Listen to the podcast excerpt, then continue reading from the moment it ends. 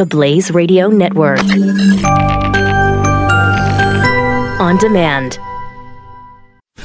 Glenn Beck. The Blaze Radio Network. When will the American media wake up? Will they? Is it too late? When will they wake up? And quite honestly, we all need to wake up. We're part of the media now, social media.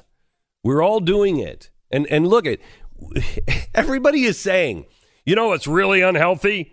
Is social media where, you know, you, you you only get one side. That's that damn Mark Zuckerberg in his algorithm. It's just giving us all just what we want to hear and reinforcing our own opinions. Oh, so um, let me just ask Jeffrey Goldberg Are you a Mark Zuckerberg algorithm?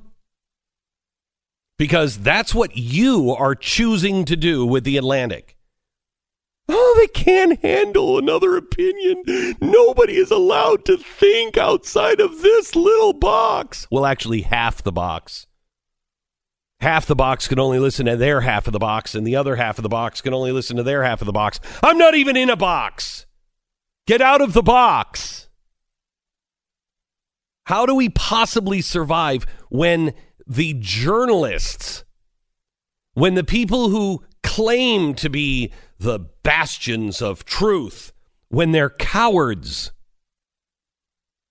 This, you know, I don't, I don't, we don't teach this anymore, but life takes courage. No, it doesn't. I want a safe zone. There is no place safe especially intellectually. You should never be looking for a safe zone when it comes to intellectual thought. Thought is good. All big thought is really scary to people. It always is. The world is round.